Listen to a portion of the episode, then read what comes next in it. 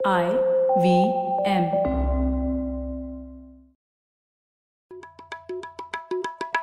भाई हम हिंदुस्तानियों को बतियाना बड़ा पसंद है। बंगाली में अड्डा उड़िया में खोटी कन्नड़ा में हरटे और हिंदी में पुलियाबाजी। इस कला के लिए हमारी हर भाषा में एक शब्द है। तो प्रणय और मैं तो अक्सर मिलकर पुलियाबाजी करते ही रहते हैं। हमने सोचा कि आपको भी इसमें शामिल कर लिया जाए। तो आइए प्रणय और सौरभ के साथ करते हैं पुलियाबाजी। हेलो सौरभ कैसे हैं आप? बस बढ़िया प्रणय तुम बताओ। सौरभ मैं तो ज़बरदस्त हूँ। वैसे एक आपने सुना होगा आजकल लिबरल शब्द जो है इसका मतलब बहुत ही शोषण हो चुका है इस शब्द का। और आ, आ, आधे लोग इस शब्द को गालियाँ देते हैं और आधे लोगों को पता नहीं है क्या है। नहीं नहीं, शब्द को गाली नहीं देते, उनको लगता है यही गाली है। हाँ हाँ वही मतलब लिबरल ऐसे गाली हो गया। तो इस इस विचारधारा को पहले थोड़ा समझने की तो कोशिश करते हैं गाली देने से पहले या प्रशंसा करने से पहले, क्या है क्या? और ये, और हर विचारधारा के पीछे कुछ हस्तियाँ होती है, जो इस एक विचारधारा को बनाती है। और ऐसे ही एक शख्स है लिबरलिज्म के पीछे फ्रेडरिक हैक हम्म। अब इनका तो मतलब भारत में मुझे लगता है सलमा हायक ही ज़्यादा पॉपुलर है फ्रेडरिक हायक से मतलब हायक नाम से हम्म। तो उसके बारे में कुछ डिस्कस करना चाहिए क्योंकि उनकी किताब जो है लैंडमार्क किताब रोड टू सर्वडम उसके पिछहत्तर साल भी हो गए हैं तो उसके ऊपर थोड़ा डिस्कशन किया जाए बिल्कुल बिल्कुल। वो, वो बिल्कुल लैंडमार्क किताब थी उस जमाने की। एकदम वर्ल्ड वॉर टू के बाद उन्होंने लिखी थी। तो रोड टू सर्फडम मुझे पता नहीं उसका हिंदी ट्रांसलेशन अवेलेबल है कि नहीं पर अगर कोई करे तो गुलामी का पथ इस तरह से कुछ बोल सकते हैं शायद? हाँ हाँ रास्ता गुलामी तक का शायद। बिल्कुल। तो उस पे थोड़ी चर्चा की जानी चाहिए और मतलब हायक के क्या विचार थे और ये लिबरलिज्म के क्या मुख्य स्तंभ क्या है इस विचारधारा के वही सोचना चाहिए। तो उसके ऊपर बात करते हैं आज। क्यों? बिल्कुल मज़ा आएगा। हाँ तो अब आज अब हम लोग हायक को तो ला नहीं सकते। तो इसीलिए हम लोग अमित को लेकर आए हैं और अमित मुझे लगता है भारत में कुछ डेढ़ ढाई लिबरल्स ही होंगे उनमें से शायद अमित एक है। और अमित एक लेखक हैं, मुंबई में बेस्ड और हमारे कई listeners seen and unseen podcast को तो उन्होंने सुना ही होगा और अमित से काफ़ी परिचित होंगे तो मैं उनके ऊपर ज़्यादा और उनका डिस्क्रिप्शन नहीं दूँगा, पर अमित को फ्रेडरिक बस्टियार्ड प्राइज भी मिला है जर्नलिज्म में 2007 में और उनका एक ब्लॉग है इंडिया अनकट जो काफ़ी सालों से चला आ रहा है। और उन्होंने काफ़ी किताबें लिखी हैं। हाल ही हम वो क्रिकेट के ऊपर एक और किताब लिख रहे हैं। तो अमित स्वागत है आपका। धन्यवाद प्रणय। हेलो सौरभ। मैं अ, सिर्फ़ शुरू करने के पहले एक तो अ, मैं बहुत शुक्रगुजार हूँ कि आपने मुझे आपके पॉडकास्ट में आने का मौका दिया। लेकिन मैं जो भी सुनने वाले हैं उनसे मैं प्रियमटिव माफ़ी मांगना चाहता हूँ क्योंकि मेरी हिंदी कुछ उतनी खास नहीं है। तो अगर कुछ छोटी मोटी गलतियाँ हो जाए तो प्लीज़ आप माफ़ कर दीजिए। नहीं नहीं आपने गुणवंत पाटिल के साथ में हिंदी में इतनी अच्छी चर्चा की थी तो हम हमें आप पे पूरा भरोसा है। हाँ। नहीं उसमें क्या था उसमें हम सवाल पूछ रहे थे इसमें हमें कुछ खुद भी बात करना पड़ेगा तो ब- अलग बात है। ठीक ठीक। तो अमित यूजुअली अंग्रेज़ी में पॉडकास्ट करते हैं पर उन्होंने एक एपिसोड हिंदुस्तान के कृषि व्यवस्था पे हिंदी में किया था एक फार्मर लीडर के साथ। तो खोज करके ज़रूर सुनिएगा हम लिंक करेंगे अपने नोट्स में that would be very nice चलिए अभी हम आज की चर्चा शुरू करते हैं लेकिन। यस तो अमित हम लोग सबसे पहले तो हायक से ही शुरू करते हैं। मतलब कुछ बताइए ना हायक के बारे में आपने क्या पढ़ा है उनके बारे में और उनका क्या योगदान क्या था ये लिबरलिज्म विचारधारा के लिए? तो हायक जो है मेरे हिसाब से ट्वेंटी सेंचुरी के सबसे इम्पोर्टेंट थिंकर है। तो उन, उनका उनका बर्थ एक्चुअली हुआ था जस्ट सेंचुरी शुरू होने वाला था 1899 में। अ, अ, वियना में वो अ, थे ऑस्ट्रियन इकोनॉमिस्ट थे। और उन्होंने फ़र्स्ट वर्ल्ड वॉर में भी फाइटिंग की थी और फ़र्स्ट वर्ल्ड वॉर में फाइटिंग करने के बाद वो जब वापस आए वियना में तो ये कुछ काफ़ी लोग नहीं जानते कि वो बेसिकली फेबियन सोशलिस्ट थे शुरू में। अच्छा। जब वो 18-19 बरस के थे वो फेबियन सोशलिस्ट थे फिर वो वियना में आए। फिर एक इकोनॉमिस्ट थे लुडविक मीजेस जिनको ऑस्ट्रियन स्कूल का फाउंडर और मोस्ट इम्पोर्टेंट फिगर कहा जाता है। तो उनसे उनकी मुलाकात हुई। और जैसे वो उन सब आइडियाज़ के बारे में सोचने लगे तो उनकी विचारधारा भी थोड़ी बदलने लगी। हम्म, हम्म, और इंटरेस्टिंग ये है कि फ़र्स्ट वर्ल्ड वॉर के बाद जो ऑस्ट्रिया में हाइपर इन्फ्लेशन हुआ था जिसमें मतलब एक साल में उनकी सैलरी बीस गुना बढ़ गई बढ़ानी पड़ी लोगों उनके एम्प्लॉयर्स को क्योंकि बेसिकली महँगाई बीस गुना बढ़ गई। महँगाई बीस गुना बढ़ गई। और बहुत बुरा हाल था तो उन्होंने वो देखा था और ये एक कारण है कि उनके पूरे लाइफ में उनके लिए इन्फ्लेशन बहुत महत्वपूर्ण था क्योंकि कॉमन लोग उससे बहुत सफ़र करते हैं क्योंकि जो भी क्लासिकल लिबरल इकोनॉमिस्ट है या हायक है या मिटल फ्रीडमन है हम्म। वो इस बात पे बहुत स्ट्रेस करते हैं कि इन्फ्लेशन जो है वो गरीबों पे टैक्स है यू you नो know, हम अमीर लोग ठीक है प्याज टमाटर का भाव बढ़ गया तो हम मैनेज कर लेते हैं। लेकिन सबसे ज़्यादा उसका इफ़ेक्ट गरीबों पे है और इसका कारण है गवर्नमेंट की एक्शंस और इसीलिए मतलब उन्होंने इस इकोनॉमिक डिबेट को एक मॉरल डायमेंशन दे दिया कि ये सिर्फ़ मतलब आपको इस हिसाब से भी देखना चाहिए कि इसका क्या इफ़ेक्ट होता है। लेकिन मतलब वो कंटिन्यू करने के लिए वो फिर लंदन गए 1931 में वहाँ उनकी मुलाकात और उनकी दोस्ती हुई जॉन मेनार्ड केन्स से हम्म।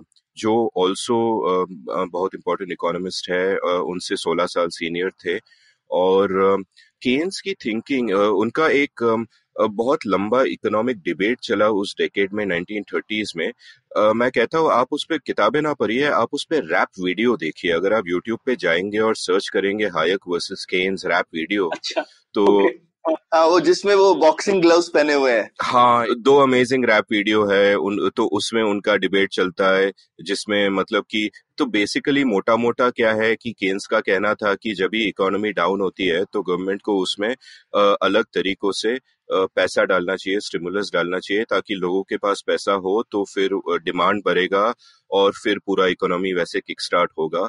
और हायक का कहना था कि चाहे गड्ढे ही क्यों ना भरना पड़े चाहे गड्ढे ही क्यों ना भरना पड़े हम्म, हाँ। और हायक का कहना था कि ये बहुत शॉर्ट साइटेड है लॉन्ग रन में क्या होता है कि ऐसे बूम और बस्ट के साइकिल्स होते हैं और ये काफ़ी हानिकारक हो सकता है हम्म। और तो ये, ये तो एक वो मुद्दा था लेकिन आ, आपने मतलब रोड टू सर्वडम गुलामी की तरफ़ जो रास्ता जाता है उस, उसकी बात की उसकी रेली शुरुआत क्या हुई कि 1930s में हायक समझाने की कोशिश कर रहे थे लोगों को कि जो जर्मनी में हो रहा था, जो नाजिज्म हो रहा था, फासिज्म का जो पूरा यूरोप में राइस था वो एक फॉर्म ऑफ़ सोशलिज्म ही था, जैसे कि हिटलर की पार्टी का नाम था नेशनल सोशलिज्म और क्योंकि लोग समझते थे, क्योंकि वो ट्रेडिशनल जो लेफ़्ट पे थे, उनको सप्रेस करते थे, उनके खिलाफ थे तो लोग सोचते थे कि अरे, ये तो कैपिटलिज्म है, ये तो कैपिटलिस्ट है, लेकिन हायक का पॉइंट था कि नहीं, आप देखिए कि कितनी ज़बरदस्ती चलती है कोवर्शन होती है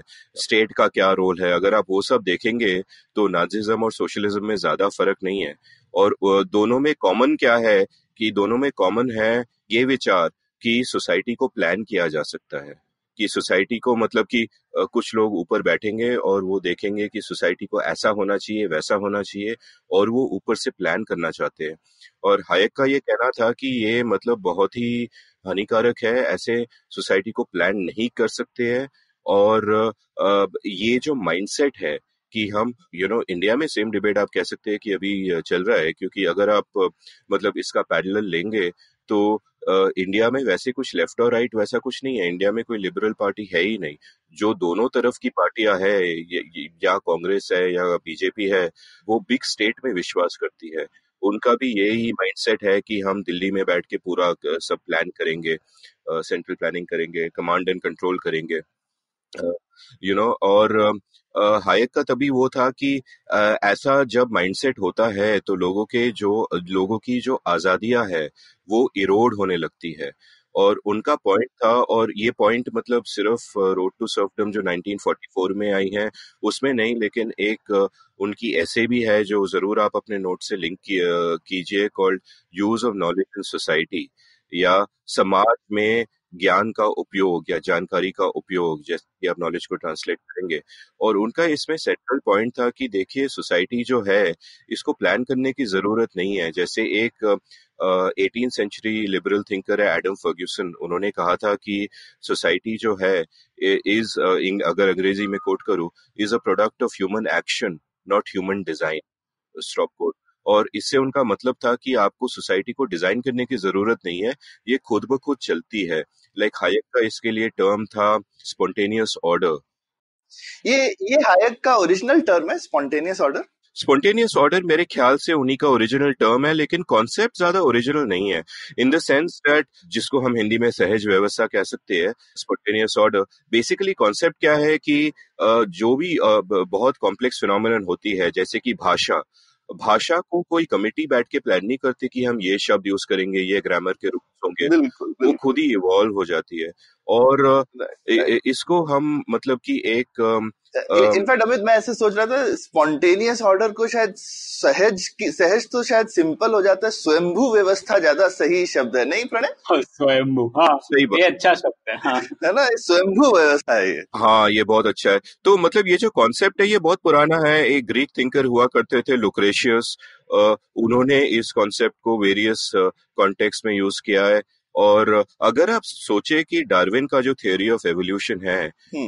वो वो वो भी तो यही है वो भी हम्म। तो स्पॉन्टेनियस ऑर्डर ही है जिसमें यू नो बेसिकली कोई डिज़ाइनर की ज़रूरत नहीं है गॉड की ज़रूरत नहीं है। हाँ वो जो चीज़ों का इंटरेक्शन है उन्हीं से कुछ एक व्यवस्था बन जाती है सिंपल चीज़ों के इंटरेक्शन से। उन्हीं से व्यवस्था बन जाती है। इनफैक्ट मैंने एक सीन अन सीन का एपिसोड किया था मैट रिडली के साथ जिसमें उन्होंने डिस्कस किया था कि हर चीज़ ऐसे ही प्रोसेस से इवॉल्व करती है। उसको ऊपर से डिज़ाइन नहीं करना पड़ता है। बॉटम्स अप वो इवॉल्व होके आती है। या भाषा हो या सोसाइटी हो या मार्केट्स हो। और अरे वही नहीं आई मीन क्योंकि सोसाइटी वर्ड आपने यूज़ किया तो मार्विन मिन्स्की की बहुत फ़ेमस बुक है सोसाइटी ऑफ़ माइंड भी अच्छा। कि इवन इंसान का दिमाग भी इसी तरह से काम करता है। दिमाग के अलग अलग पार्ट को ये नहीं पता है कि वो क्या कर रहा है ना ही कोई एक ऐसा ऊपर बैठा हुआ पार्ट है जो पूरे दिमाग को बता रहा है तू ये कर। करेक्ट हम्म, लेकिन वो अलग अलग पार्ट का इंटरेक्शन से अपने आप से दिमाग जो वो करता है वो वो करता है। अरे तो उनका शब्द ही यही था सोसाइटी ऑफ़ माइंड काफ़ी फ़ेमस बुक है मिन्स्की की। In fact hmm, hmm. अगर थोड़ा सा एक डाइवर्जन ले बहुत मतलब ये कॉग्निटिव साइंस मेरे लिए बहुत इंटरेस्टिंग सब्जेक्ट है। तो हम्म। एक कॉग्निटिव साइंटिस्ट है माइकल गैजनी का तो उन्होंने एक एक्सपेरिमेंट किया था बहुत साल पहले। uh, क्या होता है कि स्प्लिट ब्रेन एपिलेप्सी एक डिज़ीज़ होती है। अच्छा। तो स्प्लिट ब्रेन एपिलेप्सी के को क्योर करने के लिए कभी कभी uh, जो कॉर्पस कैलोसम है उसमें क्या करते हैं कि एक डिवीज़न बना देते हैं right side of the brain और left side of the brain के हाँ, लिए तो फॉर अ मोमेंट उनका जो कनेक्शन है कुछ कनेक्शन नहीं होता है। तो उन्होंने एक्सपेरिमेंट में क्या किया कि एक बंदे के साथ वो किया और उनका फ़ील्ड ऑफ़ विजन अलग कर दिया। और उसमें right side of the brain को इंस्ट्रक्शंस दिए जैसे कि आस्क फॉर वाटर या लिफ्ट योर लेफ़्ट हैंड और वो इंस्ट्रक्शंस फॉलो करते हैं लेकिन left side of the brain को पता नहीं कि राइट right साइड ने क्या देखा और क्या किया अच्छा। और left side of the brain जो है वो आ, आ, हमारा रैशनलाइजिंग साइड है सब एक्सप्लेन करता है इंटेलेक्चुअल साइड है हम्म। तो जब बंदे को पूछ पूछा जाता था कि आपने हाथ क्यों उठाया आपने पानी क्यों मांगा तो left side of the brain कुछ एक्सप्लेनेशन उसके लिए इन्वेंट कर देता था कि अरे मैंने हाथ इसलिए उठाया क्योंकि मुझे खुजली हो रही थी। या ऐसा कुछ बोल देता था। जो बेसिकली हाँ। बुलशिट था लेकिन जो बंदा था वो एक्चुअली उसे बिलीव करता था। हम्म, ऐसा हम्म। नहीं कि उसे पता है कि वो कुछ बना रहा है। Actually hmm. उसका ब्रेन उसे बिलीव करता था। तो माइकल गैजनीगा का उसके लिए टर्म क्या था? वो left side of the brain के लिए जो पार्ट ऑफ़ द ब्रेन है जो वो एक्सप्लेनेशन करती है उसका टर्म था इंटरप्रेटर और ये मतलब काफ़ी डेकेड्स पुराना है। वो कहते थे कि वो जो पार्ट ऑफ़ द ब्रेन है वो बेसिकली पीआर करती है। बट जो बंदा एक्चुअली करता है उस पे बंदे का कोई कॉन्शियस कंट्रोल नहीं है अच्छा। और ये हमने मतलब कि ये तो डेकेट्स पहला पुराना है लेकिन हमने जैसे साइंस बढ़ती गई हमने देखा है कि हम जो मेजोरिटी ऑफ़ चीज़ जो हम करते हैं वो हमें खुद नहीं पता हम ऐसा नहीं है कि हम इन चार्ज है हम लोगों के बारे में हम ये इन सब चीज़ों के बारे में सोच के फिर डिसाइड करते हैं कि हम ये करेंगे हम पहले करने का डिसीज़न हम्म। हो जाता है उसके बाद हम उसका एक्सप्लेनेशन ढूंढते हैं और हमें लगता है कि हाँ हमें लगता है कि हम भी इसका इंचार्ज है। तो आप जो कह रही है कि ब्रेन भी ऐसे काम करता है मतलब और ये मैंने मैट रिडली के साथ भी डिस्कस किया था उस एपिसोड में। तो ये बिल्कुल सही बात है लेकिन हम बेचारे हायक से थोड़ा हिल गए अच्छा ये ये हाइक तो, पे आने से पहले ना अमित एक और जब हम थोड़े हिले हुए हैं ही हम्म। तो एक ये जो लिबरल वर्ड है ना मैं उस पर भी थोड़ा क्लैरिटी करवाना चाहता हूँ कि ये क्योंकि अब बहुत लोग हमने शुरू में बोला कि एनीवे इसको एक एक्सट्रीम तो है कि इसे गाली बना दिया है। हम्म। तो वो तो खैर अलग चीज़ है। लेकिन उसके अलावा अलग अलग लोगों का इस वर्ड से अलग अलग समझ है। जी। तो स्पेशली हिंदुस्तान में लेफ़्ट लिबरल बहुत यूज़ किया जाता है। राइट लिबरल मैंने किसी के मुँह से सुना नहीं पर लेफ़्ट लिबरल होता है हम्म। या फिर लिबरल होता है। तो ये वर्ड्स का क्या और क्लासिकल लिबरल जैसा कि एक प्रणय ने और वर्ड यूज़ किया राइट कि भाई ये कुछ लोग जो कि भाई लिबरल का ओरिजिनल मीनिंग के पास जाना चाहते हैं। तो ये तीन वर्ड के में सम फ़र्क बताइए ना। हाँ तो फ़र्क क्या है कि लिबरल वर्ड जब आया बेसिकली आप कह सकते हैं कि लिबरलिज्म का बर्थ हुआ एनलाइटनमेंट में, जो वो एक सोचने की विचारधारा की मूवमेंट हुई एटीन सेंचुरी में स्कॉटलैंड और इंग्लैंड में जर्मनी में। तो मतलब जॉन लॉक को आप कह सकते हैं फादर ऑफ़ लिबरलिज्म तो बेसिकली मोटा मोटा ये है कि शुरू में जब लिबरल वर्ड आया तो उसका मतलब ये था कि आप इंडिविजुअल राइट्स और इंडिविजुअल फ्रीडम को सपोर्ट करते हैं। हाँ कि मतलब इंसान जो है वो ऐसा सिर्फ़ ये नहीं है कि भाई समाज के नीचे दबी हुई कोई कलपुर्जा नहीं है हम्म। हर इंसान की अपनी अहमियत है। बिल्कुल। तो मतलब कि पूरा स्ट्रेस इंडिविजुअल राइट्स पे है। लेकिन उसके बाद क्या हो गया कि जैसे बीसवीं सदी शुरू हुई तो इस वर्ड को इस शब्द को कोऑप्ट कर लिया गया। मतलब कि अम, अमेरिका में क्या हुआ कि एक ये लिबरल का पूरा मीनिंग ही बदल गया और जिन लोगों ने ये शब्द ले लिया अपने आप को लिबरल बनाना शुरू किया उन, उनके विचारधारा में इंडिविजुअल राइट्स उतने इम्पोर्टेंट नहीं थे। यू नो स्टेट एक्शन ज़्यादा इम्पोर्टेंट था सोशल जस्टिस इम्पोर्टेंट था वो सब इम्पोर्टेंट था तो मतलब पूरा उल्टा हो गया। तो तो इसमें बोल सकते हैं बेसिकली बेसिकली जो प्रगतिशील लोग थे जिनको प्रोग्रेसिव बोलते हैं हम्म। वो अपने आप को लिबरल बोलने लगे। हाँ लेकिन ऐसा बोल सकते हैं। ऐसा भी बोल क्योंकि प्रगतिशील लोगों का मतलब जो भी उनका खुद का टर्मिनोलॉजी है उनको लगता था कि इंसान को आगे मतलब सोसाइटी को आगे इम्प्रूव करने के लिए हमको सरकार को अपना रोल निभाना चाहिए कि भाई कोई गरीब है तो उसकी गरीबी हटानी चाहिए। सरकार को, है ना? अगर कोई किसी को एजुकेशन नहीं मिल रही तो सरकार का काम है कि उसको एजुकेशन दे। तो ये सब प्रोग्रेसिव लोग जो थे सोसाइटी के, जिनको बोलना चाहिए, या प्रगतिशील लोग जो थे, उनको ये लगता था। और ये लिबरलिज्म से कहीं मिल गया, क्योंकि लिबरलिज्म में बात थी कि इंसान को आज़ादी चाहिए, एक इंडिविजुअल को। लेकिन जो बाकी कुछ लोगों का ये कहना था कि आज़ादी का वो करेगा क्या, अगर उसके पास में उस आज़ादी से अपने आप फलने फूलने की कोई चीज़ें नहीं है।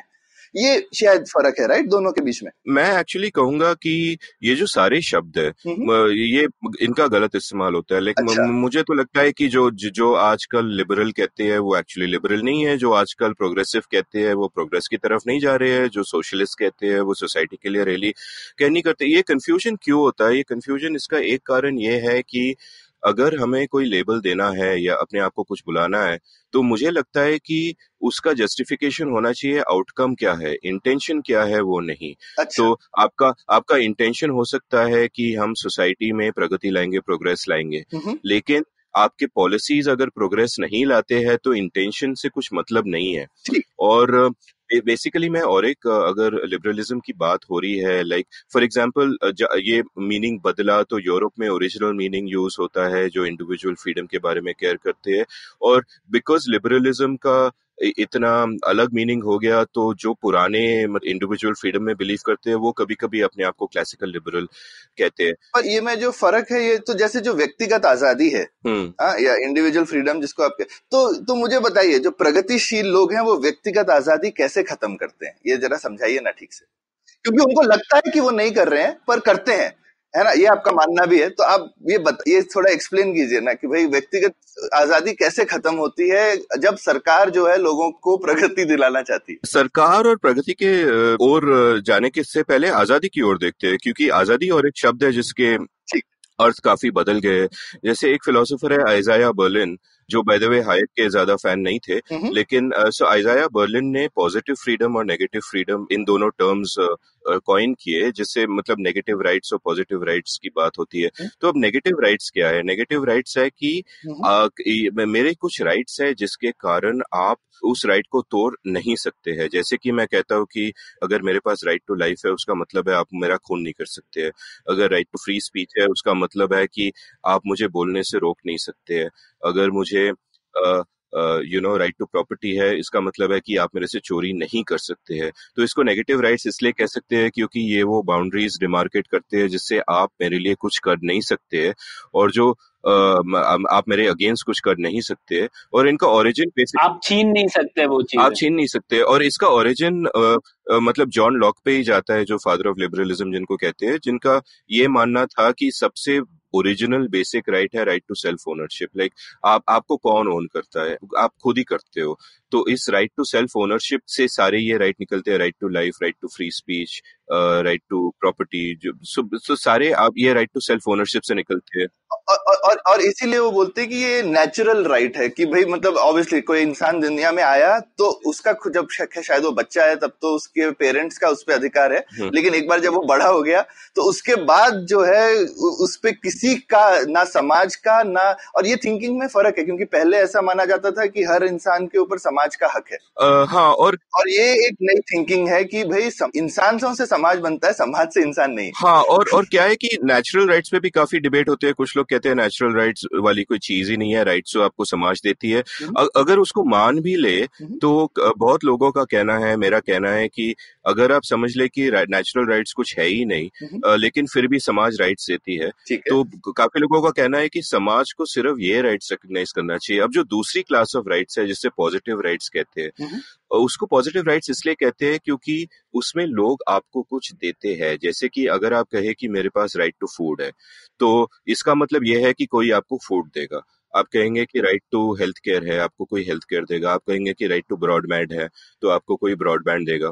अब क्या होता है कि आपको फ़ूड ब्रॉडबैंड तो आपके पास जो है वो छीनने से नहीं रोकेगा बल्कि आपके पास कुछ नहीं है वो आपको वो मिलना देगा। चाहिए। ना ये फ़र्क है और इस वो किसी और से छीन के हाँ, आपको देंगे। करेक्ट तो इस, हाँ, इस, कहीं से तो कुछ आसमान से तो कुछ टपक नहीं रहा जैसे मनमोहन सिंह ने कहा था पैसे पेड़ से में नहीं लगते तो अब अब इस इसमें क्या तो अब इसमें क्या होता है कि आप कहते हैं कि मुझे right to X Y Z है। एक्स वाई जी आपको कौन देगा? हम्म। आपको सरकार देगी। हम्म। आपको सरकार कैसे देगी? क्योंकि सरकार के पास तो खुद कुछ नहीं है। हम्म। तो आपको सरकार देगी दूसरों से लेके।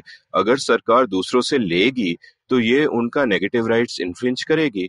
तो इसमें क्या होता है कि आप जितने पॉजिटिव राइट्स रिकग्नाइज करेंगे उतना ही आप नेगेटिव राइट्स इन्फ्रिंज करेंगे उतनी ही ज़बरदस्ती होगी उतनी ही कोअर्शन होगी उतना ही सोसाइटी में वायलेंस होगा हम्म। तो ऑफन क्या होता है कि जो इस तरह के नए लाइक अमेरिकन स्टाइल लिबरल्स है या जो लेफ़्ट में है ये बहुत पॉजिटिव राइट्स पे विश्वास करते हैं हम्म। क्योंकि ये इंटेंशन देखते हैं आउटकम नहीं देखते हैं हम्म। तो इनका इंटेंशन है कि ये तो अच्छी बात है सबको खाना चाहिए सबको हेल्थ केयर मिलना चाहिए जो हम सब मानते हैं कि हाँ ये अच्छी चीज़ें हैं लेकिन जब आप इनको राइट बुलाते हैं और यू नो उस हिसाब से कुछ लोगों को देने के लिए दूसरे लोगों से छीनते हैं तो वो जो ज़बरदस्ती है वो जो वायलेंस है उसमें एक्चुअली समाज का घाटा होता है गरीबों का भी घाटा होता है क्योंकि समाज आगे कैसे बढ़ती है समाज आगे बढ़ती है जैसे हायक ने कहा है समाज आगे बढ़ती है वॉलेंटरी एक्सचेंज से हम्म। क्योंकि क्या होता है कि अगर आप और मैं प्रणय कुछ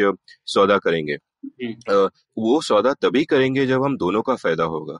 तो उसको गेम थेरिस्ट कहते हैं positive sum game win win game कि दोनों का फ़ायदा हो रहा है।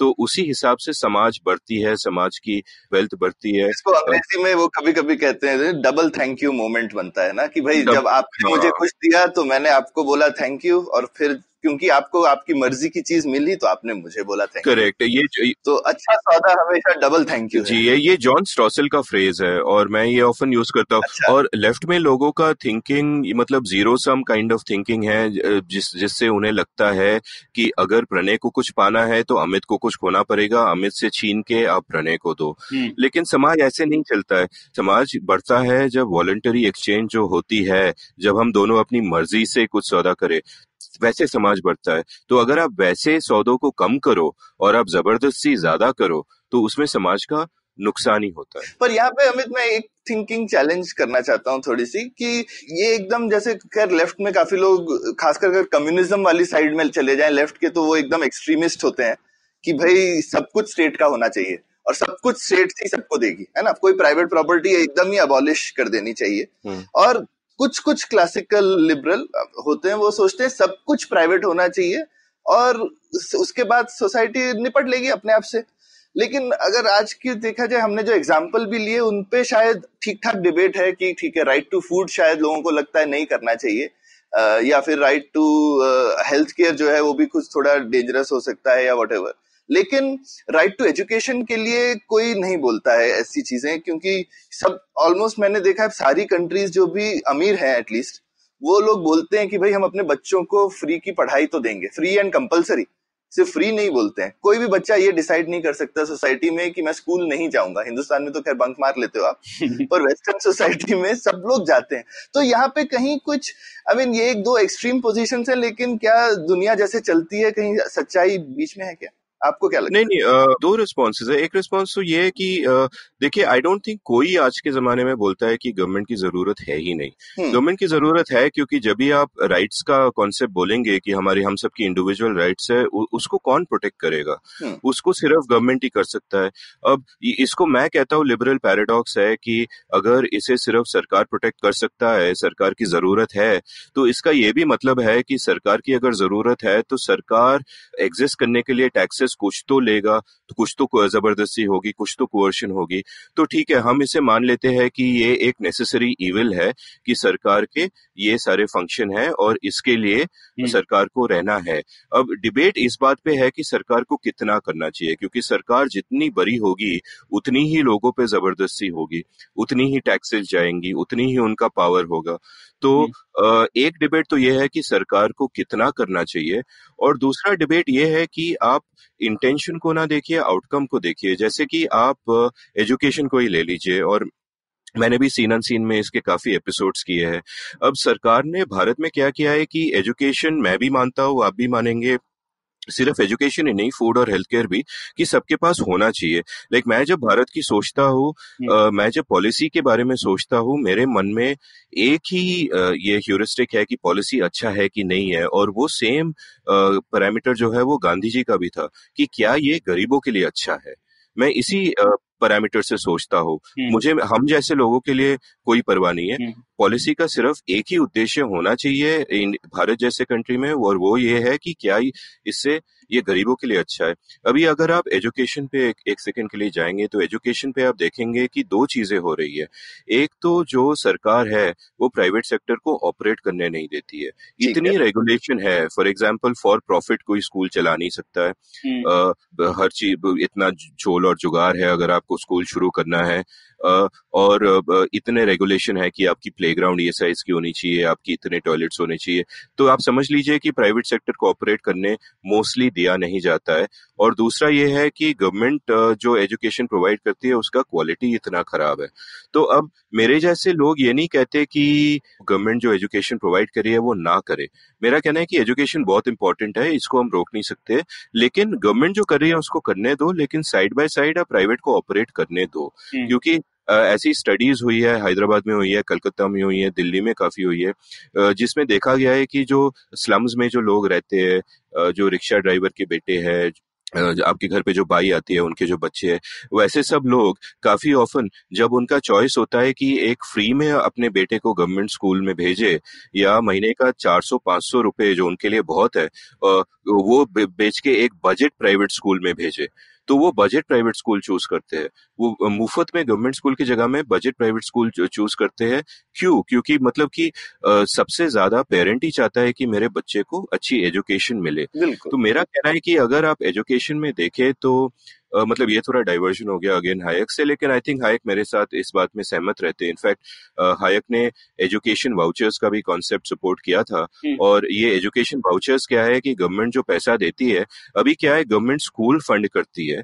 और हायक का काफ़ी लोगों का कहना है कि गवर्नमेंट को स्कूलिंग फंड करना चाहिए स्कूल नहीं तो हम्म। ये इंस्टेड ऑफ़ आप गवर्नमेंट स्कूल को डायरेक्ट पैसा दे रहे हो आप पेरेंट्स को एजुकेशन वाउचर दो जो वो अपने चॉइस के किसी भी स्कूल में दे सकते हैं और वो स्कूल फिर उसको गवर्नमेंट से वो पैसा ले सकती है हम्म। इसका फ़ायदा क्या होता है कि ये पेरेंट्स के हाथ में पावर ऑफ़ चॉइस देता है हम्म। कि फिर पेरेंट्स के पास चॉइस है कि ठीक है ये एजुकेशन तो गवर्नमेंट फंड कर रही है लेकिन वो किसी भी स्कूल में जा सकते हैं और फिर कंपटीशन होती है स्कूल्स में कि मैं कैसे अच्छा सर्विस प्रोवाइड करूँ और इसका जज सिर्फ़ पेरेंट्स ही कर सकते हैं क्योंकि बच्चों का इंटरेस्ट किसमें है मतलब दिल्ली में बैठा कोई ब्यूरोक्रेट है वो आपका वो देखेगा वो कहेगा आपके बच्चे को कहाँ जाना है, कैसे एजुकेशन मिलना चाहिए, या पेरेंट खुद डिसाइड करेगा।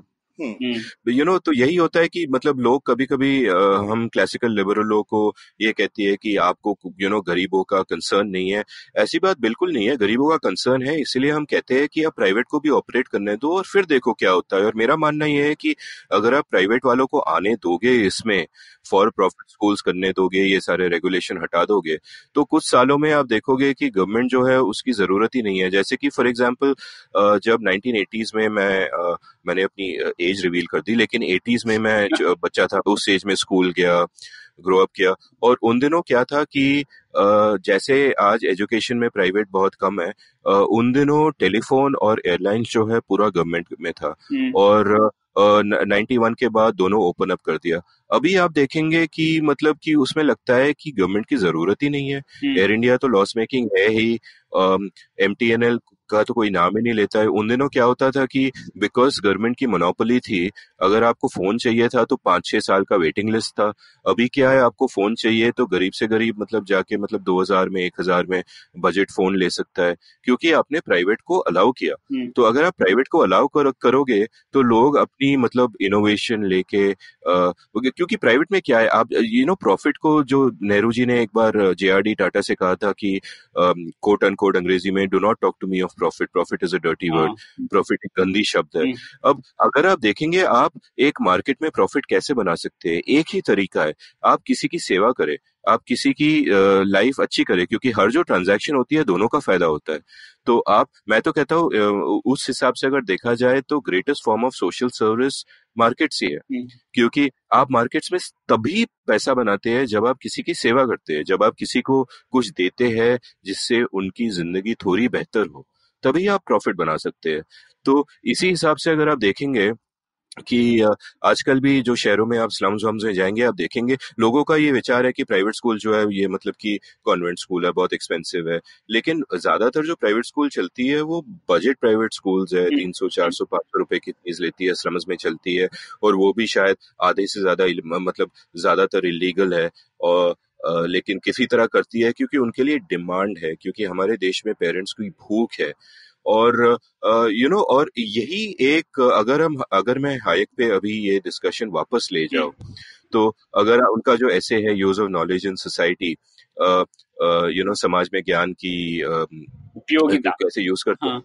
उपयोगिता। तो यही सेंट्रल इंसाइट है कि आप किसी भी अगर आप सेंट्रल प्लान करने की कोशिश करें तो आपके पास उतना इंफॉर्मेशन ही नहीं है कि आप सेंट्रल प्लान कर सके। तो बेसिकली लोगों की गलत फहमी है कि भाई कोई अगर हमारे कभी कभी लोग सोचते हैं ना कि भाई ये प्लानिंग गलत हो गई या फिर क्योंकि हिंदुस्तान में अक्सर सोचा जाता है भाई क्या कहते हैं सिस्टम तो अच्छा है बस एक वो ज़्यादा स्मार्ट नेता होता हमारे पास है। ना? वो एक आदमी ऊपर होता हाँ। जो कि ज़्यादा स्मार्ट होता ना बाकी सब नेताओं से या बाकी पूरे हिंदुस्तान से एक थोड़ा सुपर ह्यूमन टाइप का नेता अगर हमारे पास होता जिसका कुछ एक पर्टिकुलर साइज़ का सीना होता तो फिर सब कुछ ठीक हो जाता।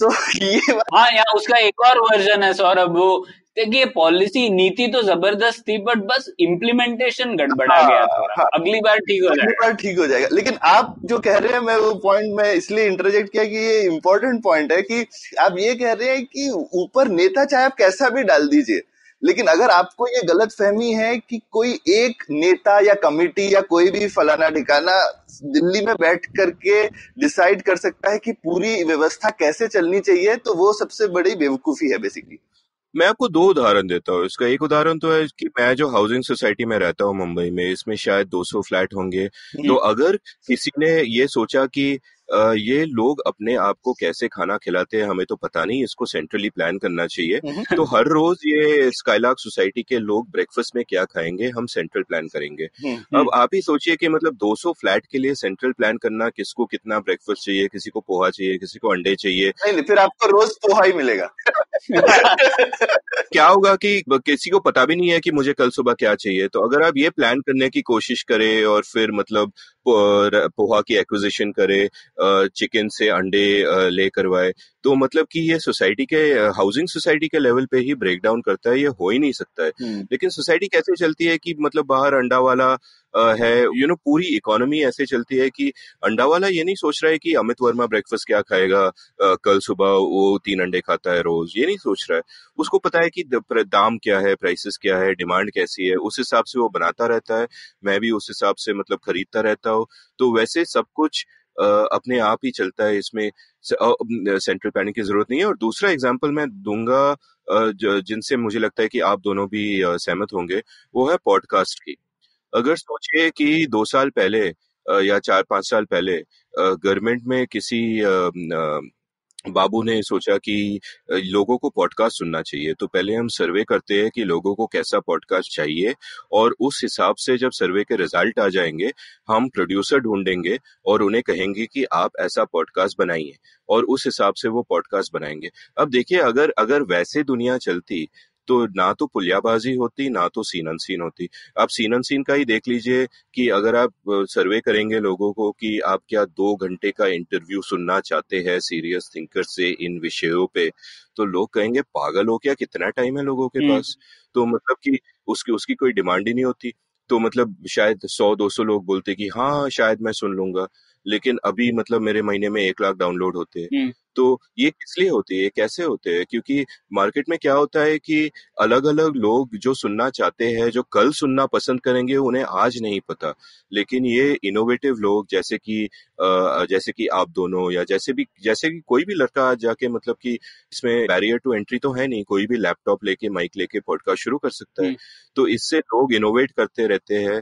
और लिसनर्स भी और, और और एक्सपेरिमेंट करते हैं। कभी कभी खुद ही नहीं पता होता चलेगा कि नहीं चलेगा। जब मैंने और प्रणय ने शुरू किया था तो हम सोचते थे कुछ 500 लोग सुन लेंगे तो हम सोचेंगे अच्छा है 500 लोग सुन रहे हैं हमारी आपस में गपशप चल रही है। हम्म। हम लोग खुश होंगे। पर उसके बाद जब करते हैं तो फिर लगता है कि नहीं हज़ारों लोग सुन रहे हैं। तो अच्छा भी लगता है लेकिन ये तो एक्सपेरिमेंटेशन था। अगर नहीं सुनते तो हम बंद कर देते किसी का क्या जाता? हम्म। और अगर आप अगर आप मतलब आई या आपकी आपका जो भी ऐप है उसमें जाके देखेंगे कि कैसे कैसे पॉडकास्ट अवेलेबल है तो आप देखेंगे कि हर नीच के लिए आपकी आपकी इंटरेस्ट कुछ भी हो हम्म। उसके लिए आपको पॉडकास्ट मिल जाएगा आपको ब्लॉग्स मिल जाएँगे आपको सब कुछ मिल जाएगा जो मतलब ऊपर से प्लान नहीं कर सकते हैं। मतलब ये मार्केट में खुद ब खुद हो, होता है।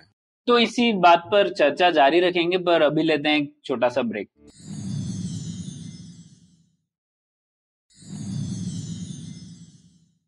पर अमित इसमें मैं जब मैंने ये ऐसे पढ़ा तो मुझे ऐसे लगा कि प्लानिंग शब्द से तकलीफ़ नहीं है हायक को। हम्म। उनको केंद्रीय प्लानिंग जो क्या कहते हैं उससे सेंट्रल प्लानिंग जो है उससे उनको तकलीफ़ है। हाँ। अब वो लोग कह रहे हैं कि जो कंपटीशन जो होती है प्रतियोगिता उस वो एक तरह की विकेंद्रीकृत प्लानिंग है ना। मतलब जिसमें प्लानिंग तो हो रही है पर वो डिस्ट्रीब्यूटेड रूप से हो रही है।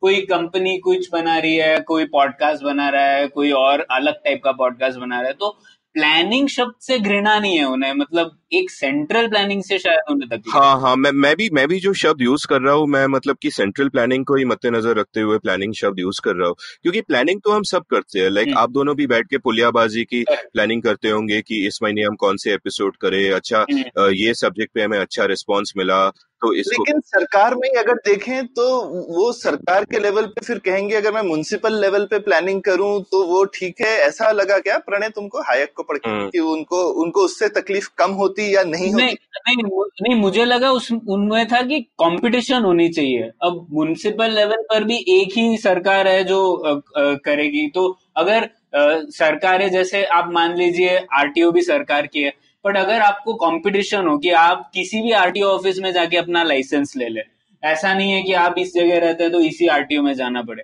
तो अगर ये कंपटीशन रहेगी तो आपके लिए फ़ायदा होगा और सबके लिए फ़ायदा होगा, ऐसा मुझे लगा। लेकिन शायद इसमें एक भी और चीज़ है, हम कभी कभी एक सी, एक सरकार एक अलग तरीके का जानवर है और इंसान और हमारी फर्म्स जो है वो थोड़े अलग तरीके की चीज़ है। तो इंसान अपने बारे में खुद की प्लानिंग कर रहा है या कोई और आपके लिए प्लानिंग कर रहा है? इसमें भी एक फ़र्क है ना। सिर्फ़ कोई और डिसाइड कर रहा है कि मैं क्या करूँ?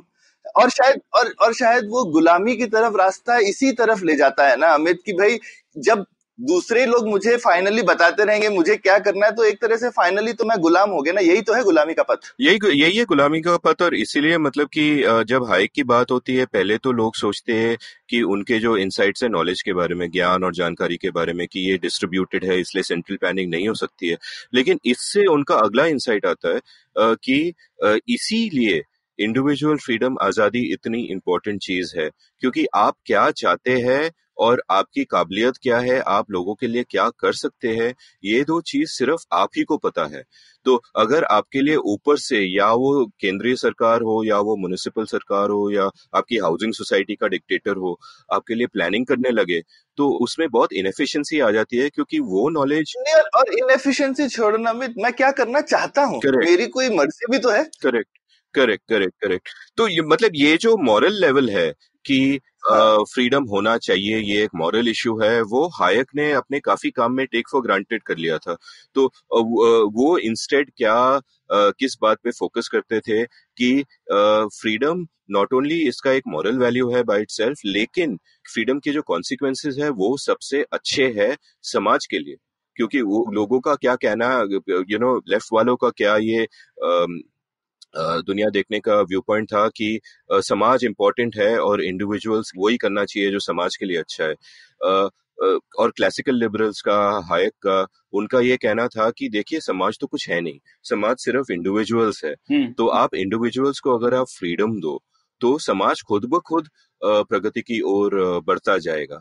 तो उस हिसाब और और यहाँ शायद ना ये थोड़ा कंफ्यूजन मेरे को लगता है काफ़ी वेल मीनिंग लोगों के दिमाग में भी इसलिए होता है क्योंकि सब कुछ दिखता नहीं है तो जैसे हम पॉजिटिव। रेट की बात करते हैं तो आपको वो साइड तो दिखती है कि चलो भाई हम इन लोगों को जैसे हम पैसा दे रहे हैं आजकल इवन डायरेक्ट ट्रांसफ़र की बात हो रही है या फिर हम्म। बात होती है कि भाई गरीब लोगों को ये दे दो या किसी किसी के लिए ये करना है तो जो किसी के लिए करना है जो उसका दूसरा साइड है इक्वेशन का कि किससे लेना है वो इमीडिएटली नहीं दिखता। कोई भी आदमी सब लोगों को सुन के तो यही लगता है ना, अरे ठीक है भाई अगर किसी का भला हो रहा है तो करने दो ना। और सरकार कर रही है। हमारी जेब से क्या जा रहा है? डायरेक्टली नहीं दिखता है। फाइनली सब कुछ आप ही की जेब से जा रहा है। और इसी की जो सीमा है कि तो शायद हायक का था कि अगर ये चीज़ बढ़ती जाए, जैसे कम्युनिज्म में होता है फाइनली सरकार सब कुछ डिसाइड करेगी तो फाइनली तो सब आप आप एकदम ही गुलाम हो गए सारे के सारे लोग। पर हमारी शायद सबकी सोसाइटीज में इसीलिए ये करंट टेंशन बहुत इंपॉर्टेंट है, क्योंकि जैसा आपने कहा कि कुछ चीज़ें तो सभी लोग मानते हैं कि चाहिए हमें, और शायद सरकार ही एक इंस्ट्रूमेंट है जिसके थ्रू हम करते हैं, लेकिन ये कहीं उस तरफ़ ना चला जाए सोवियत रशिया वाली साइड पर। और ये हमारी सोसाइटी का आप बोलेंगे कि ये करंट एक मतलब एक एक बहुत बड़ा टेंशन है आज की डेट में जहाँ पर मतलब ये बैलेंस बनाए रखने के लिए आपकी बहुत ज़रूरत है। और आप जैसे लोग जैसे प्रणय ने बोला सिर्फ़ ढाई लोग तो हैं हिंदुस्तान में जो कि बोल रहे हैं कि सरकार कम काम करे और दूसरी तरफ़ पचास सौ करोड़ लोग हैं जो बोल रहे नहीं सरकार सब कुछ करे सरकार माई बाप है। तो ये बैलेंस जो है हिंदुस्तान में कुछ तो बना हुआ है अभी हम कम्युनिज्म की तरफ़ तो कोई नहीं जाना चाहता लेकिन बैलेंस खराब हुआ हुआ है। नहीं और इस इसमें इसीलिए मैं मतलब मेरे पॉडकास्ट का नाम भी है सीन एंड दी अनसीन जो मतलब फ्रेडरिक बासिया का फ्रेज है कि सब लोग सीन देखते हैं। जैसे आपने कहा देखी अनदेखी तो दे, देखी तो सबको दिखती है लेकिन अनदेखी जो है वो किसी को दिखती नहीं है इसलिए यू you नो know, और और सरकार का भी मतलब मेरा ये मानना है कि हमारी जो सरकार है वो अभी वीक एंड लार्ज है उसे स्ट्रॉन्ग एंड लिमिटेड होना चाहिए। तो कुछ चीज़ें हैं जो सरकार को करना चाहिए, जो अभी वो बिल्कुल नहीं करती है। तो वो जो चीज़ें हैं जो सरकार को करना चाहिए, उसमें सरकार को स्ट्रांग होना चाहिए। जैसे हो रूल ऑफ़ लॉ जैसे हो डिफेंस उन सब चीज़ों में स्ट्रांग होना चाहिए। लेकिन अभी हमारी सरकार स्ट्रांग एंड लिमिटेड नहीं है। वीक एंड लार्ज है कि बहुत ऐसी चीज़ें हैं जो सरकार को नहीं करना चाहिए, जिसमें सरकार कर रही है? जैसे आप कह सकते हैं कि इकोनॉमी अरे जैसे साबुन बनाती है यहाँ पे हमारे बैंगलोर में फैक्ट्री है भाई साबुन बनाती है सरकार। हाँ मतलब कि साबुन तो और कोई बना नहीं सकता सरकार कोई बनाना पड़ता है। तो अभी जैसे कि मैं मैं शब्द यूज़ करूँगा कि हमारे इकोनॉमी के दो भाग है। एक भाग है प्रोडक्टिव हम्म। जो यू नो मार्केट्स में है जो हम सब है जो वॉलंटरी एक्सचेंज से होता है जो मतलब विन विन गेम है। और और एक है प्रिडेटरी हम्म। जो सरकार है हम्म। जो सरकार बैठ के सिर्फ़ खाती है हम्म, और मतलब सरकार को लोगों की सेवा करना चाहिए लेकिन सेवा बहुत कम करती है। बैठ के खाती है हमसे लेती है और मतलब इंडिया का वही प्रॉब्लम है। सो so, इसमें हम लोग फ्रीडम में जाने से पहले मुझे use of knowledge in society के बारे में और एक बात करनी थी अमित। तो उसमें मैंने जब पढ़ा तो उसमें एक और मुझे एक इंसाइट मिली। कि जैसे वो कहते हैं कि पूरा ज्ञान जो हम लोग कह रहे हैं, वो सिर्फ़ सेंट्रली प्लान नहीं किया जा सकता। वैसे ही वो ये भी कह रहे हैं कि पूरा ज्ञान सिर्फ़ वैज्ञानिक ज्ञान होता है, इस श्रेणी में हम नहीं डाल सकते सब ज्ञान को। कुछ ज्ञान ऐसा भी है जो इसके बाहर होता है, जैसे कि आप ले लीजिए कोई मिडिल मैन हो या बिचौलिया जिसे कहते हैं हम लोग तो अब उनको ज्ञान रहता है कि कितनी कीमत होगी किसी क्रॉप की। तो उस ज्ञान का भी बहुत महत्व है। और हम लोग अक्सर जब हम लोग मिडिल मैन या ऐसे शब्द शब्द प्रयोग करते हैं तो उसको थोड़ा मतलब सोचते हैं कि ये अनप्रोडक्टिव है, ये यूजलेस फ़ंक्शन है। पर अगर आप ये ऐसे पढ़े तो लगता है कि उनको ज्ञान है, इसीलिए उनको पैसे देने पड़ते हैं या उनका इस सोसाइटी में महत्व है।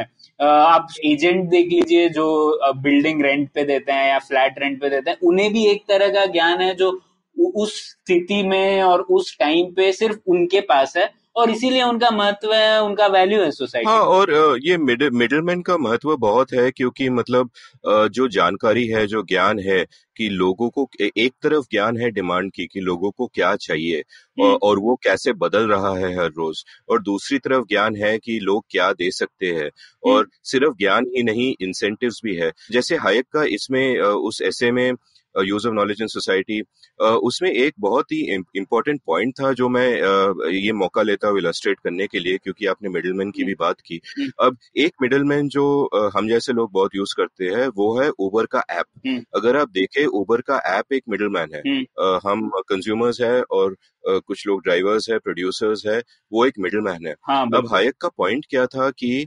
सोसाइटी में वो क्या मैकेनिज्म है जिससे सबको पता चलता है कि लोगों को क्या चाहिए हम्म। और उससे लोगों को इंसेंटिव होती है कि वो उनको प्रोवाइड करेंगे और उनके हिसाब से प्राइस सिस्टम सबसे इम्पोर्टेंट थी हम्म। और इसका बहुत अच्छा उदाहरण है ऊबर का सर्च प्राइसिंग लाइक लोग सर्च प्राइसिंग को गालियाँ देते हैं लेकिन मैं जरा मतलब समझाता हूँ क्योंकि इससे आई थिंक हाइक का पॉइंट भी निकल आता है कि प्राइसेस का क्या दाम का जो है उसका क्या महत्व है हम्म। समाज में लोगों को खुश करने का, लोग, लोगों की वेलफेयर बढ़ाने का। तो जैसे कि समझिए कि सौ लोग हैं जिनको अभी कहीं जाना है, जिनको टैक्सी चाहिए। सो वो सब ऊबर की ऐप खोलते हैं, लेकिन ऊबर की सिर्फ़ पचास गाड़ियाँ है जो इस वक्त अवेलेबल है।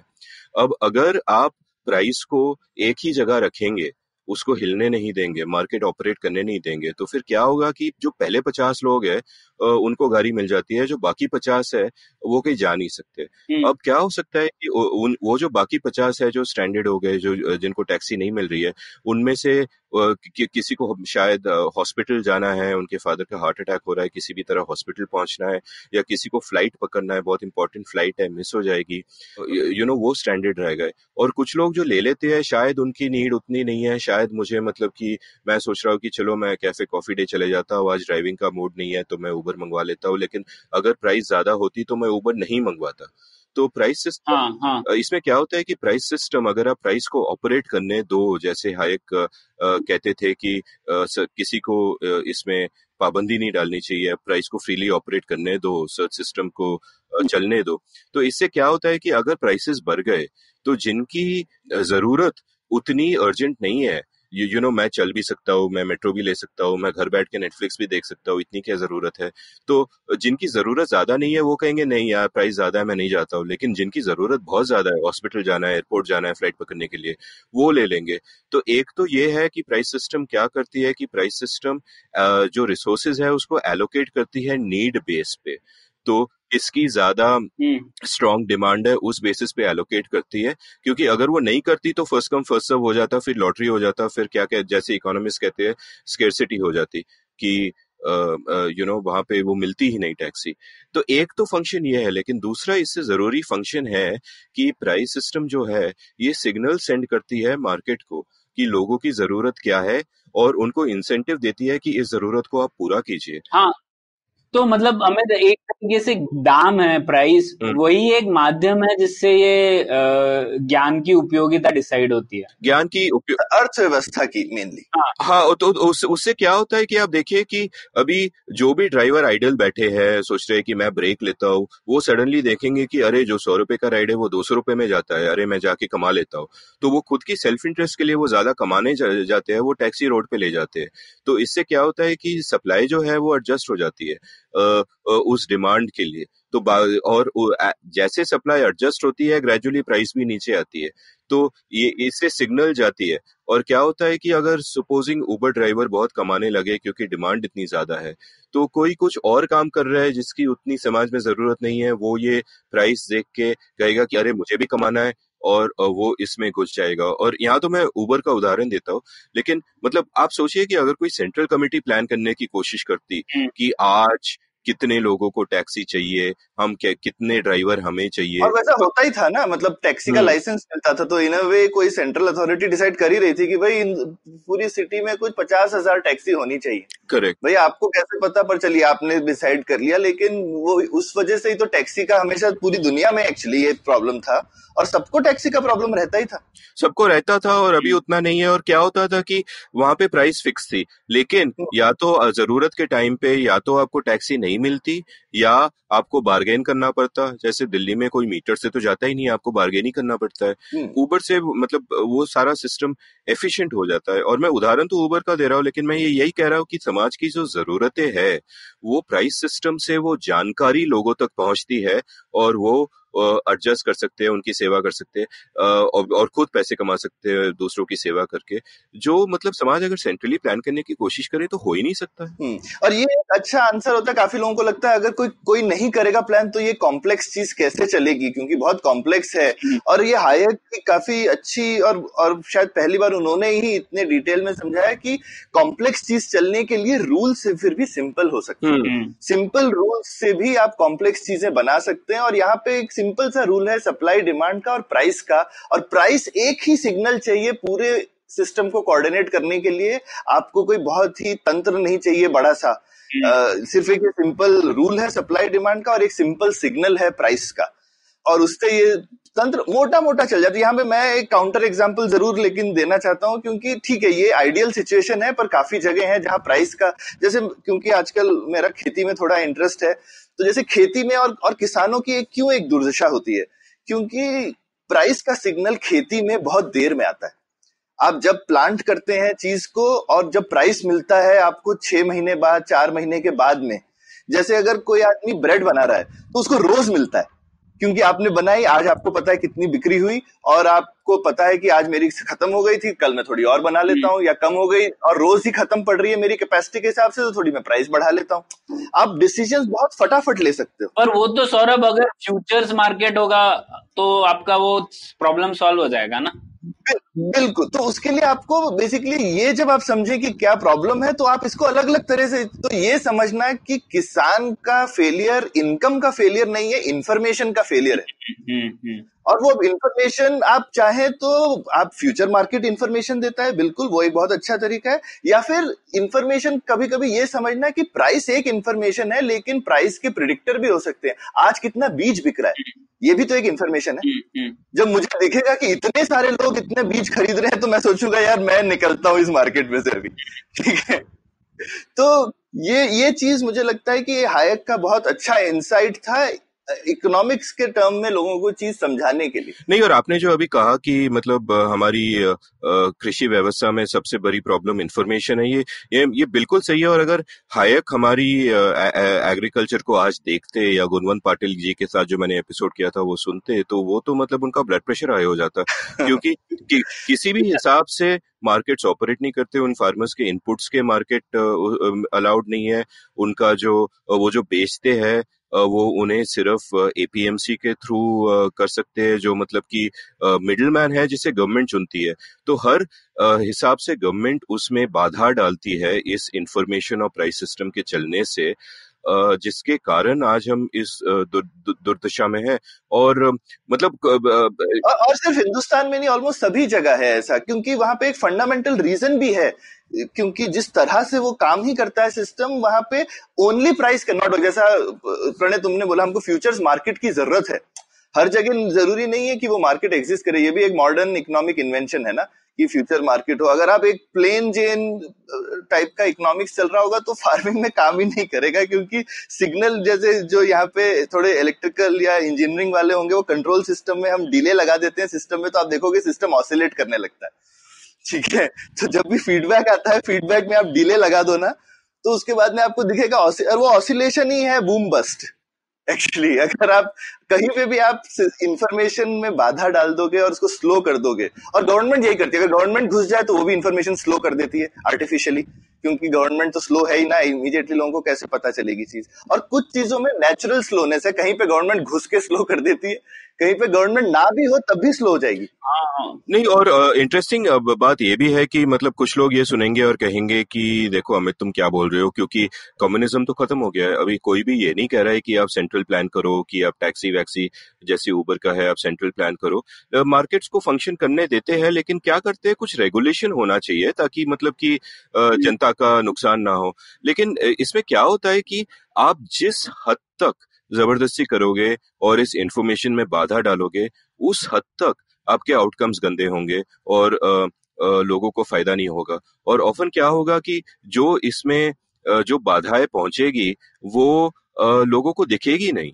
लेकिन डेफिनेटली बाधाएँ पहुंचेगी। जैसे आई थिंक अरविंद केजरीवाल जी ने दिल्ली में एक्सपेरिमेंट किया था कि ऊबर का सर्च प्राइसिंग बैन कर दिया था थोड़े टाइम के लिए। और इमीडिएटली स्केरसिटी हो गई लोगों को एयरपोर्ट जाना है यहाँ जाना है वहाँ जाना है टैक्सी मिल नहीं रही है क्योंकि फ़र्स्ट कम फ़र्स्ट सर्व हो गया। अब ये तो बेसिक इकोनॉमिक थिंकिंग है कोई भी जिसे मतलब कि बेसिक इकोनॉमिक्स पता है आपको बता देगा कि यही होने वाला है कि आप प्राइस सिस्टम में अगर आप बाधा डालोगे दाम जो इन्फॉर्मेशन देती है उसमें बाधा डालोगे तो पूरा सिस्टम ही इवेंचुअली इनएफिशिएंट हो जाएगा फिर बंद ही हो जाएगा हाँ. लेकिन लोग ये समझते नहीं है लोग सिर्फ़ इंटेंशन पे चलते हैं आउटकम पे नहीं चलते लोग सिर्फ़ ये देखते हैं कि अरे मेरे दिल में तो बहुत उदारता है लोगों के लिए हमें ये पॉलिसी करना चाहिए हाँ, हाँ. लेकिन असली दुनिया में पॉलिसी और हायक का भी ये एक्चुअली पॉइंट था कि जब सोशलिज्म और कैपिटलिज्म को कंपेयर किया जाता था, वो उन्होंने एक बार कहा था कि आप थ्योरी को थ्योरी से कंपेयर कर सकते हैं या आप आउटकम्स को आउटकम्स के साथ कंपेयर कर सकते हैं। लेकिन आप एक आइडियोलॉजी का थ्योरी दूसरे आइडियोलॉजी के आउटकम के साथ कंपेयर करेंगे तो कुछ पॉइंट ही नहीं है।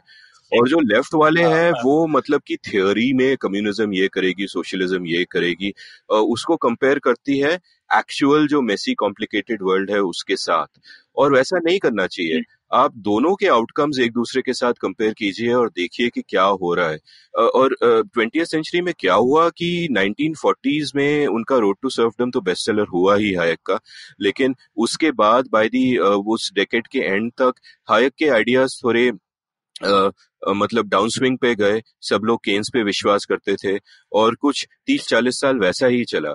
उनको 74 में फिर नोबेल प्राइज मिला 74 में ऑल्सो स्टैगफ्लेशन हुआ काफ़ी जगह में जो केन्स के थ्योरी एक्सप्लेन नहीं कर सकते थे लेकिन हायक को पता था कि ऐसा ही होना है। तो हायक फिर उससे थोड़ा ज़्यादा फ़ैशन में आए उस पॉइंट पे। और यू नो अभी उनके आइडियाज़ को ज़्यादा सीरियसली कभी कभी लिए जाते हैं, लेकिन उनके सेंट्रल इंसाइट मुझे लगता है कि स्पेशली भारत में तो लोग अभी भी ठीक से समझते नहीं है।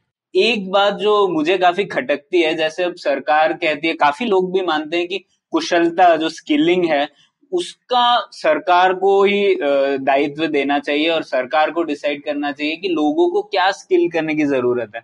पर अगर आप ये ऐसे देखें तो इसमें तो कह रहे हैं कि लोग खुद पता कर लेंगे क्या ज़रूरत है किस चीज़ की नॉलेज की ज़रूरत है।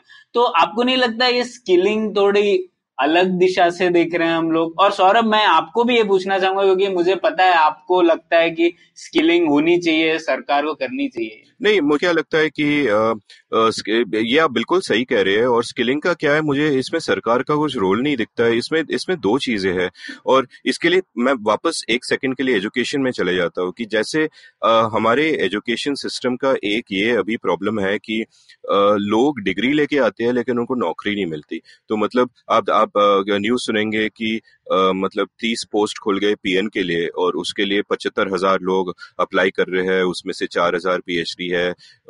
आठ हज़ार एम है, वो सब आप सुनेंगे।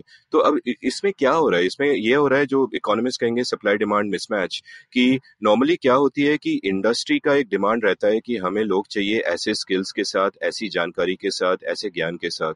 और एजुकेशन सिस्टम को वो सप्लाई करना चाहिए, लेकिन एजुकेशन सिस्टम वो सप्लाई नहीं कर पा रही। और वो गैप किस लिए है? उस गैप के दो कारण है। एक कारण है कि जो सरकार को एजुकेशन देना चाहिए, वो दे नहीं पा रही है, और प्राइवेट सेक्टर को ठीक से ऑपरेट कर नहीं पा रही है करने नहीं दे रही है। और क्योंकि इतने सारे बाधाएँ डाल रही है मार्केट्स में कि नॉर्मली समाज कैसे अपनी सप्लाई डिमांड को सॉर्ट आउट करता है। नॉर्मली समाज मार्केट्स के थ्रू करता है कि कुछ लोगों को ये डिमांड है कुछ लोग उसको सप्लाई करते हैं। लेकिन यहाँ पे सप्लाई पे इतना बाधा डाल दिया है कि आपके इतने सारे लोग आ रहे हैं और उनके डिग्री का कुछ महत्व ही नहीं है मायने ही नहीं है। तो इन्होंने इतनी बाधा डाल दी इसलिए उनको स्किल भी करना पड़ेगा ऐसा है क्या? हाँ मतलब स्किलिंग का फिर वो सेम फंडा हो जाता है कि जो स्किल्स इम्पोर्टेंट है वो सरकार दिल्ली में बैठ के कैसे डिसाइड कर सकती है? वो इंडस्ट्री से उसका डिमांड आएगा। हाँ. लेकिन ये भी ज़रूरी है कि आप प्राइवेट सेक्टर को उसमें ऑपरेट करने दो उस डिमांड को मीट करने के लिए। आप एक तरफ़ तो आप प्राइवेट सेक्टर को ऑपरेट करने नहीं देते। नहीं, पर अमित यहाँ मैं थोड़ा सा डिसएग्री करूँगा इनफैक्ट जो स्किलिंग वाला एरिया है ना वहाँ तो सरकार ने अपने हाथ पूरे खींच लिए हैं। तो इनफैक्ट जो आईटीआईज भी हैं सरकार इंडस्ट्री को बोलती है आप ही चला लो आपको पता है आपको क्या चाहिए ना आप ही चला लो प्लीज़ ठीक है तो इनफैक्ट वो आजकल आजकल आजकल वो वैसे चलने लगा है। उसमें क्या प्रॉब्लम मेरा मेरा मानना एक थोड़ा अलग है कि हम प्रॉब्लम को गलत जगह पर ही देख रहे हैं। हम हमेशा शॉर्ट टर्म सॉल्व करना चाहते हैं कि भाई ये नहीं हम देखना चाहते कि वो चौदह साल की बेसिकली जो घटिया एजुकेशन है हम सोचते हैं हम छह महीने में उसको पूरा कर देंगे एक स्किल देके। सी आप अभी भी किसी भी एम्प्लॉयर के पास जाएँगे तो आप देखेंगे, चाहे आईटी इंडस्ट्री हो, चाहे मैन्युफैक्चरिंग हो या कुछ भी हो, भाई लोगों को एक चार पैराग्राफ का ईमेल लिखना नहीं आता। ठीक है? वो एक पंद्रह पेज का डॉक्यूमेंट पढ़ के आपको बता नहीं सकते कि उसमें लिखा क्या है। हाँ? ये चीज़ आप क्या, जो स्किल प्रोग्राम है वो नहीं, पर ये बेसिक स्किल्स हैं जो कि आपको कोई भी काम करने के लिए चाहिए। वो तो है नहीं। जब वो नहीं है तो आप ऊपर कितनी भी लिपा पोती कर लें जैसे अंग्रेज़ी में बोलते हैं ना मतलब सुअर पे लिपस्टिक लगा दीजिए तब भी वो सुअर ही रहता है।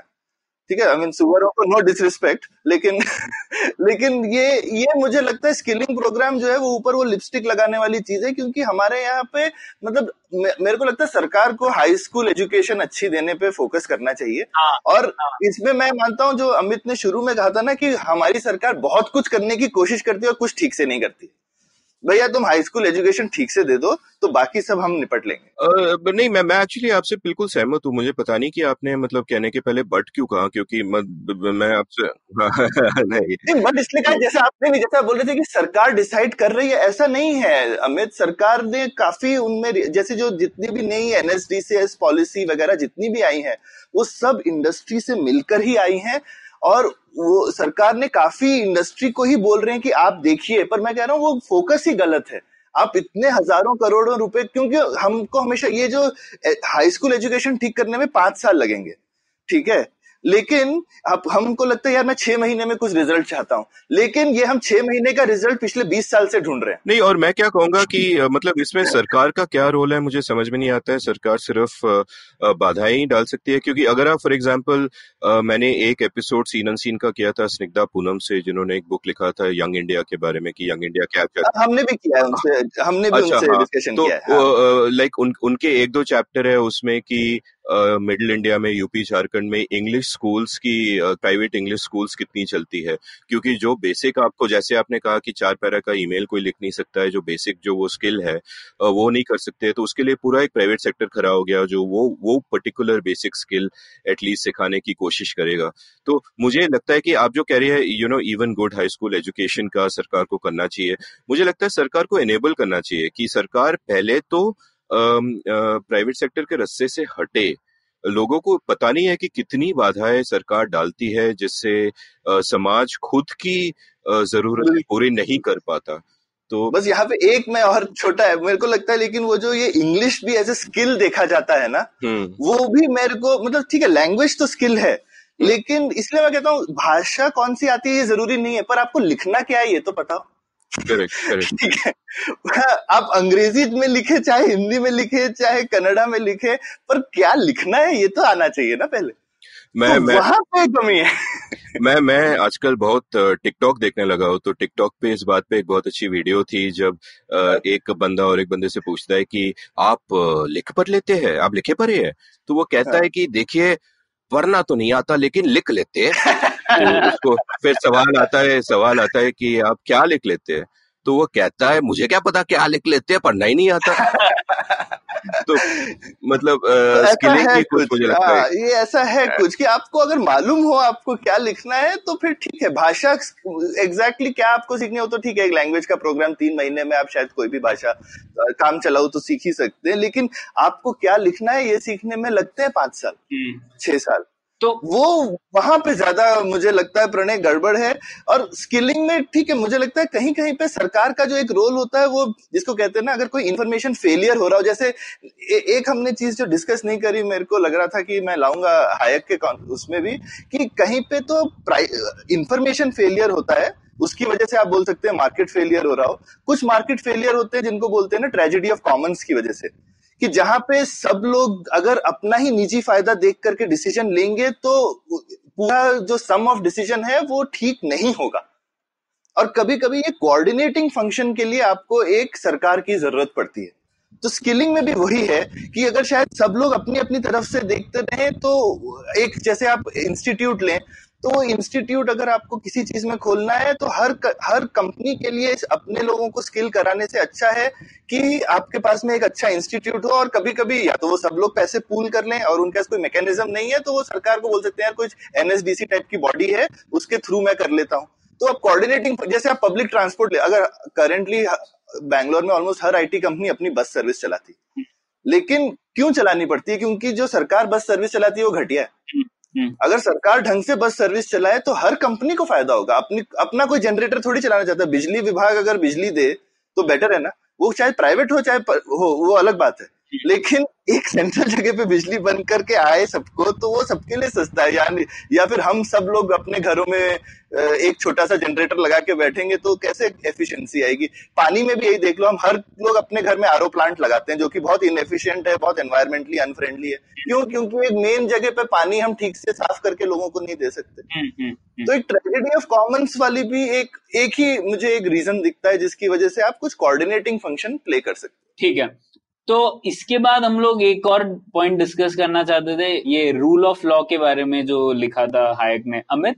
हाँ ये मतलब बहुत ही एक ज़रूरी पॉइंट है और ये ज़रूरी पॉइंट है क्योंकि मतलब इससे हम ये समझ सकते हैं कि जो सरकार है वो कैसे ज़्यादा पावरफुल होती जाती है और उसको कोई रोक नहीं सकता है। हम्म। अब हायक का ये पॉइंट क्या था कि वो उनका कहना था कि लॉ और लेजिस्लेशन जो है ये दो अलग चीज़ें हैं। अच्छा। और अ, हम्म मतलब कि इसको मतलब हिंदी में दोनों को कैसे ट्रांसलेट करे नियम कानून अ, मुझे पता नहीं। बट बेसिकली उनका कहता कि एक तो है एक नेचुरल लॉ है लोगों के बीच में। जैसे कि आप किसी को मारो मत आप किसी से चोरी मत करो आप किसी को चीट मत करो। ये मतलब आप कह सकते हैं कि समाज का ये लॉ है और स्टेट का काम है कि आप इन सब लॉ को डिस्कवर करके आप कोडिफाई कर दीजिए ताकि ये एक्चुअल लॉ बन जाए। और और एक है लेजिस्लेशन जो समाज के लॉ से संबंधित नहीं है, जो सरकार अपनी लॉज बनाता है अपने कारणों के लिए। फॉर एग्ज़ाम्पल लेजिस्लेशन हो सकती है कि आपको अगर कोई बिज़नेस खोलना है तो आपको पचास लाइसेंस चाहिए उसके लिए। तो इसको भी लोग लॉ का नाम देते हैं। और इन दोनों में जब कंफ्यूजन हो जाती है, क्या होता है कि लोग समझते हैं कि जो पहला काइंड ऑफ़ लॉ है वो तो लेजिटिमेट है, लेकिन क्या ये दूसरा काइंड जायज़ है? बिकॉज़ ये कंफ्यूजन हो जाती है जो भी सरकार करती है वो जायज़ है हाँ तो हाँ। सरकार ऐसा बहुत कुछ करने लगती है जो सरकार को करना नहीं चाहिए और कोई रोकता नहीं है। गॉट इट तो ये बेसिकली अगर हिंदुस्तान के टर्म्स में देखा जाए अमित तो कह सकते हैं क्या चीज़ कॉन्स्टिट्यूशन में जानी चाहिए और क्या चीज़ गजट ऑफ़ इंडिया में जानी चाहिए? ये अच्छी बात है कि आपने कॉन्स्टिट्यूशन का नाम लिया क्योंकि हायक का पॉइंट ये था कि जो कॉन्स्टिट्यूशन है कॉन्स्टिट्यूशन का पर्पस क्या है? ये काफ़ी लोग समझते नहीं है। उनके हिसाब से कॉन्स्टिट्यूशन का पर्पस होना चाहिए कि आपकी सरकार क्या कर रही है। उसके लिए आप लिमिटेशंस डालिए रूल्स डालिए ताकि लोगों की प्रोटेक्शन हो क्योंकि तो कॉन्स्टिट्यूशन तो लोगों के ऊपर चेक रखने के लिए नहीं है सरकार पे चेक रखने के लिए। Exactly exactly. और हम ये उल्टा ही समझते हैं। जी हाँ ये तो आपने बहुत बढ़िया चीज़ बताई। हम्म। हम क्या सोचते हैं कि यहाँ पे क्या रिफ्लेक्सिव थिंकिंग हो गई है कि अ, सरकार तो माई बाप सरकार है हम तो सब मतलब अपने आप को गुलाम की तरह सोचते हैं सब्जेक्ट्स की तरह सोचते हैं। लेकिन एक्चुअली सरकार हमारी गुलाम होनी चाहिए। और कॉन्स्टिट्यूशन का यही पर्पस है कि कॉन्स्टिट्यूशन ऐसे रूल्स डालेगी कि सरकार हमारे साथ क्या नहीं कर सकती है वो बाउंड्रीज डालेगी। सरकार के ऊपर बंदिश की वो हमसे ज़ोर ज़बरदस्ती ना कर सके। करेक्ट लेकिन हमारा कॉन्स्टिट्यूशन में ऐसे कुछ एलिमेंट्स है लेकिन ऐसे भी कुछ एलिमेंट्स है कि बंदिश हम पे है कि हम क्या नहीं कर सकते तो अगर देखा जाए तो पूरे फंडामेंटल राइट्स उस टाइप के हैं। फंडामेंटल राइट्स जो है, वो सारे बताते हैं कि सरकार हमसे क्या अन्याय नहीं कर सकती। हाँ जैसे कि आप अमेरिका के कॉन्स्टिट्यूशन को देख लीजिए, उनके फ़र्स्ट अमेंडमेंट को देख लीजिए कि फ्री स्पीच के बारे में वो क्या कहती है। और बेसिकली उसमें फ्री स्पीच के बारे में उनकी वर्डिंग यही है कि कोई भी सरकार किसी व्यक्ति की फ्री स्पीच पे बाधा नहीं डाल सकता है। बस इतना ही लिखा गया है, ये सब कुछ कवर कर लेता है। लेकिन भारत में क्या है कि पहले तो ये तो लिखा गया है कि फ्री स्पीच हर व्यक्ति के पास होना चाहिए, लेकिन फिर उस उस पर बाधाएँ डाली गई है, जैसे कि पब्लिक ऑर्डर डिसेंसी अभी अगर डिसेंसी पे अगर बाधा डाले कि आप आप तो मतलब डिसेंसी कौन डिसाइड करता है? वो सरकार ही डिसाइड करेगा। अगर आप उतनी पावर सरकार को दे देंगे तो सरकार वैसे पावर बढ़ाता रहेगा और सरकार मतलब हम पे बाधा डालता रहेगा। और शायद प्रैक्टिकल टर्म्स में बोले तो एक और भी चीज़ है कि इसी कॉन्स्टिट्यूशन को एनीवे चेंज करना भी बहुत बड़ा सा चीज़ होता है। अगर हम्म। ये डाल भी दिया कि ठीक है डिसेंसी वगैरह लेकिन ये सारे पैमाने चेंज होते रहते हैं टाइम के हिसाब से। तो शायद ये चीज़ें लेजिस्लेशन में होनी चाहिए जो कि सेपरेट है कि ठीक है मैं इसमें थोड़े और कंडीशंस लगाना चाहता हूँ जो कि अपनी सोसाइटी अपने टाइम से इवॉल्व करती रहे लेकिन एक जो ब्रॉड प्रिंसिपल है वो ये है कि भाई सरकार मुझे बोलने से रोकने से। हाँ तो ब्रॉड प्रिंसिपल हो जाए और हायक का कहना यह भी था कि हाँ, अगर आप लेजिस्लेशन में भी लेके आए तो ऐसे बाधाएँ होनी नहीं चाहिए क्योंकि सरकार कौन होता है बोलने वाला आपको कि यू नो तो हाँ कि मैं क्या करूँ या क्या ना करूँ।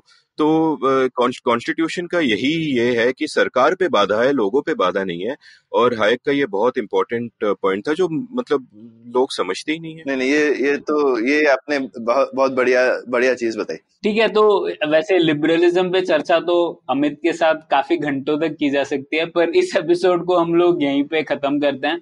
हम लोग लिंक्स डालेंगे इस पॉडकास्ट एपिसोड के साथ हायक के सब एसेस की और आशा करते हैं कि आप में से कुछ लोग तो पढ़ेंगे उन एसेस को और बताएँगे हमें कि आपको क्या आप क्या सोचते हैं इस बारे में। अमित बहुत बहुत शुक्रिया आप पुलियाबाजी पर आए। Thank you Pranay Saurabh thank you आपने मुझे बुलाया बहुत मज़ा आया।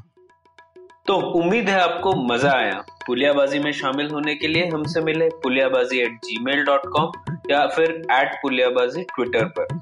फिर मिलेंगे अगली पुलियाबाजी।